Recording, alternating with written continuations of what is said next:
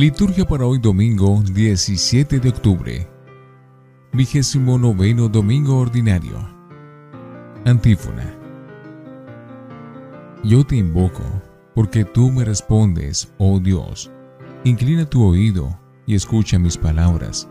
Guárdame, Señor, como a las niñas de tus ojos, a la sombra de tus alas escóndeme. Gloria a Dios en el cielo y en la tierra paz a los hombres que ama el Señor. Por tu inmensa gloria te alabamos, te bendecimos, te adoramos, te glorificamos, te damos gracias Señor Dios Rey Celestial, Dios Padre Todopoderoso, Señor Hijo Único Jesucristo. Señor Dios, Cordero de Dios, Hijo del Padre, tú que quitas el pecado del mundo, ten piedad de nosotros. Tú que quitas el pecado del mundo, atiende nuestra súplica. Tú que estás sentado a la derecha del Padre, ten piedad de nosotros, porque solo tú eres santo, solo tú Señor, solo tú Altísimo Jesucristo, con el Espíritu Santo, en la gloria de Dios Padre. Amén.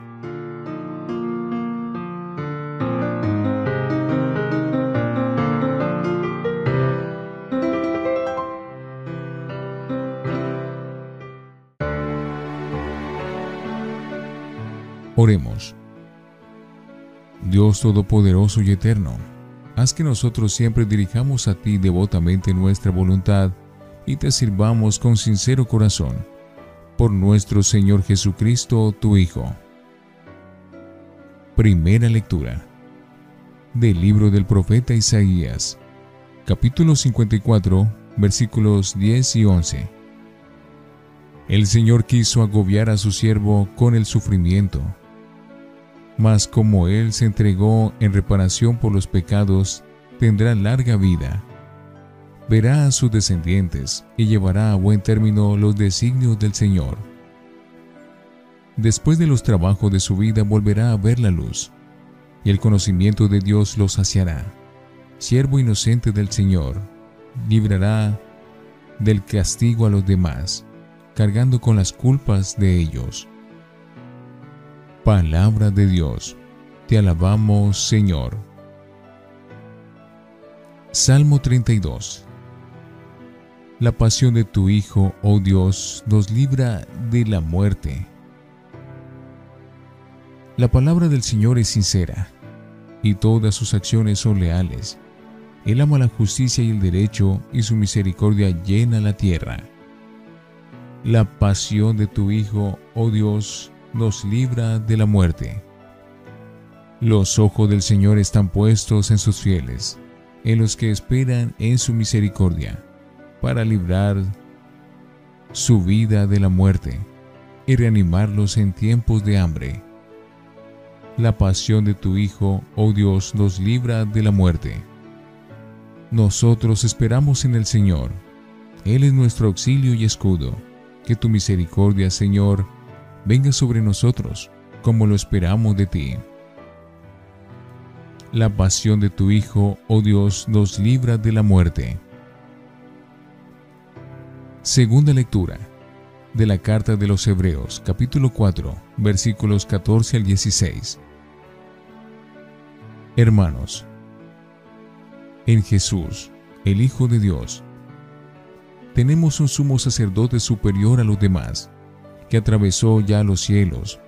Por consiguiente, mantengámonos firmes en la fe que profesamos. No tenemos un sumo sacerdote insensible a nuestra debilidad. Al contrario, Jesús se sometió a toda clase de pruebas, como nosotros, pero sin pecar. Así pues, acerquémonos con confianza al trono donde reina el Dios de la gracia para alcanzar gracia y misericordia y obtener la ayuda oportuna. Palabra de Dios, te alabamos Señor.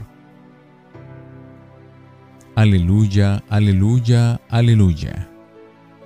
El Hijo del Hombre vino a servir y a entregarse a sí mismo en rescate por la multitud. Aleluya, aleluya, aleluya. Del Santo Evangelio según San Marcos capítulo 10, versículos 35 al 45. Santiago y Juan, los hijos de Zebedeo, se acercaron una vez a Jesús y le dijeron, Maestro, queremos que nos concedas lo que te vamos a pedir. Él les preguntó qué querían. Ellos le dijeron, Concédenos que cuando estés en tu trono, nos sentemos uno a tu derecha y otro a tu izquierda. Pero Jesús les respondió, No saben lo que piden. ¿Son capaces de pasar el trago amargo que yo debo pasar y de sumergirse en las aguas en que yo me voy a sumergir? Ellos contestaron, que sí. Jesús les dijo, el trago amargo que yo voy a pasar, lo pasarán, y se sumergirán en las aguas en que me voy a sumergir. Pero el sentarse a mi derecha o a mi izquierda, no me corresponde a mí concederlo. Dios se lo concederá a aquellos para quienes lo tiene preparado. Al oír esto, los otros diez se disgustaron con Santiago y Juan. Entonces llamó Jesús a los doce y le dijo, Ustedes saben que los que son reconocidos como jefes entre los paganos tratan despóticamente a sus súbditos y que los grandes les hacen sentir su autoridad. Pero entre ustedes no debe ser así. Al contrario, el que quiera ser grande entre ustedes debe ser servidor de los demás. Y el que quiera ser el primero entre ustedes debe ser esclavo de todos, porque tampoco el Hijo del Hombre vino a que le sirvieran, sino a servir y a entregarse a sí mismo en rescate por la multitud. Palabra del Señor. Gloria a ti, Señor Jesús. Creo en Dios Padre Todopoderoso, Creador del cielo y de la tierra. Creo en Jesucristo, su único Hijo nuestro Señor que fue concebido por obra y gracia del Espíritu Santo. Nació de Santa María siempre virgen. Padeció bajo el poder de Poncio Pilato. Fue crucificado, muerto y sepultado. Descendió a los infiernos. El tercer día resucitó de entre los muertos.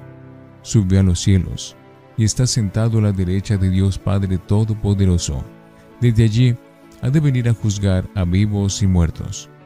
Creo en el Espíritu Santo, la Santa Iglesia Católica la comunión de los santos, el perdón de los pecados, la resurrección de la carne y la vida eterna. Amén. Oración universal. Confiados en Dios que cuida con solicitud de todo lo que ha creado, presentémosle nuestras necesidades y digamos, Padre, escucha nuestra oración por la Iglesia Universal, para que anuncie sin temor y con renovado entusiasmo la buena noticia de la salvación a toda la humanidad. Oremos. Padre, escucha nuestra oración. Por los gobernantes de pueblos y naciones, para que acojan, protejan y respeten los derechos religiosos de todas las personas. Oremos. Padre, escucha nuestra oración. Por los que aún no creen en Dios, para que lleguen a conocer a Jesús, camino, verdad y vida, como el ideal de todo ser humano enviado por el Padre para nuestra salvación. Padre, escucha nuestra oración. Por todos los pueblos de la tierra, para que se afiancen sentimientos de mutuo acercamiento, aceptación y sincera colaboración. Oremos. Padre, escucha nuestra oración por nosotros y nuestra comunidad parroquial, para que, ejemplo de Cristo Jesús, sirvamos de corazón y demos la vida por los hermanos. Oremos. Padre, escucha nuestra oración. Escucha, Padre, nuestras oraciones y aquellas que quedan en la profundo de nuestro corazón. Por Jesucristo nuestro Señor. Amén. Oremos. Te rogamos, Señor, nos concedas un corazón libre para ofrecer tus dones, de manera que con la ayuda de tu gracia nos purifiquen los mismos misterios que estamos celebrando por Jesucristo nuestro Señor. Antífona. He aquí que los ojos del Señor están puestos en los que lo temen y en los que esperan en su misericordia, para librar sus vidas de la muerte y reanimarlos en tiempos de hambre. Oración después de la comunión. Te rogamos, Señor, que nos hagas aprovechar la participación frecuente en los misterios celestiales, para que seamos socorridos con beneficios temporales y seamos instruidos en los eternos. Por Jesucristo nuestro Señor. Lección Divina. Oremos. Oh Dios de la paz y del perdón, que nos has dado en Cristo un ejemplo de servicio total, hasta el don de su vida. Concédenos a todos encontrar gracia ante ti, para que podamos compartir hasta lo más profundo el cáliz de su voluntad y vivir un servicio mutuo, generoso y fecundo. Amén. Lectura. El Hijo del Hombre vino a entregarse a sí mismo en rescate por la multitud. Marcos 10, 35, 45.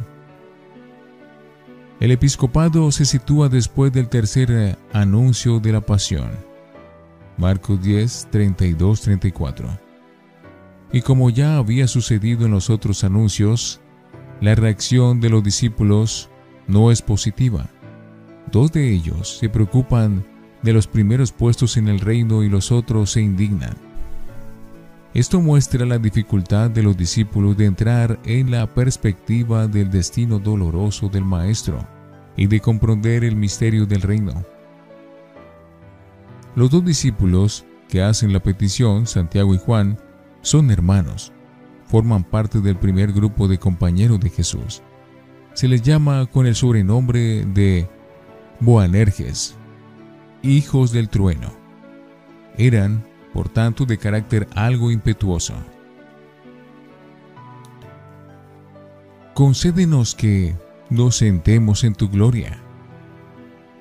Aunque se tomen precauciones en la lectura, está claro que tienen visiones notables.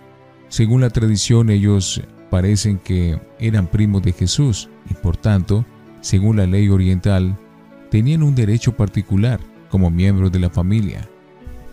De todos modos, se ve que no han entendido nada de lo que Jesús estaba por hacer. Se preparaba a la ignominia de la cruz, y ellos todavía no lo habían entendido. La copa que yo voy a beber. ¿Sí la beberán?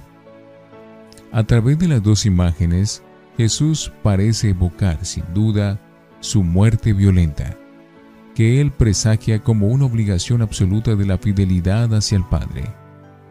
La respuesta a la petición de ellos de sentarse junto a él es muy evasiva, pero se entiende que quiere hacer ver que no es ese el modo para obtenerlo. Los otros diez empezaron a indignarse. Claramente también ellos comparten la misma ambición, pero este versículo parece que ha sido redactado para unir los dos episodios que quizá en el origen no eran dependientes.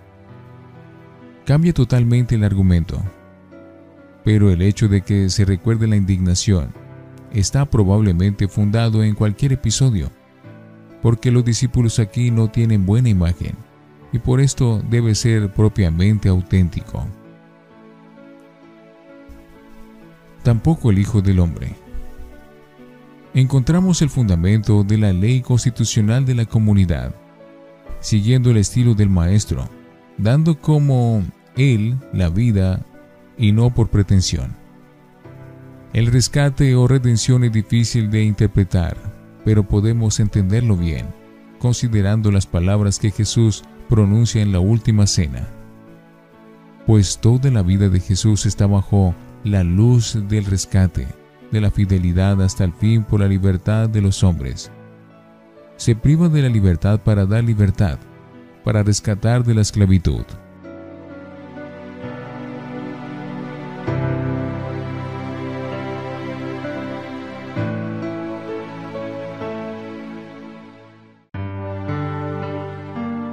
para meditar. Jesús aprovecha la ocasión para darles una lección sobre la actitud que sus seguidores deben tener en la vida, siguiendo el ejemplo que les da él mismo. Critica el modelo de las autoridades políticas, que entienden su autoridad como dominio y tiranía. Jesús dice a los doce que sus seguidores deben buscar los últimos puestos, no los primeros, servir y no pretender que les sirvan. A los dos apóstoles ambiciosos les asegura que sí tendrán que compartir su cruz. Uno de ellos, Santiago, bien pronto, pero que no vayan buscando puestos de honor.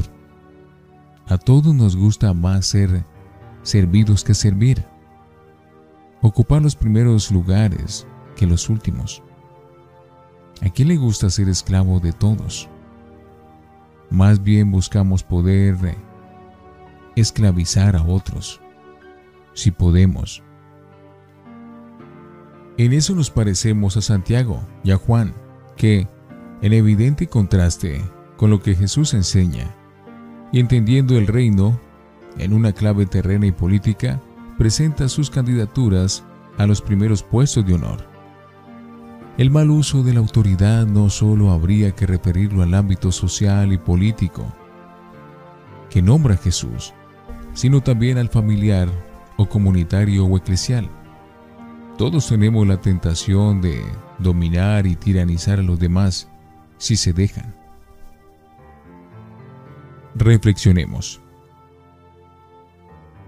¿Qué quiere decir Jesús con el cáliz que se ha de beber y el bautismo que se ha de recibir? ¿Y sobre qué funda Jesús el servicio a la comunidad? Oremos.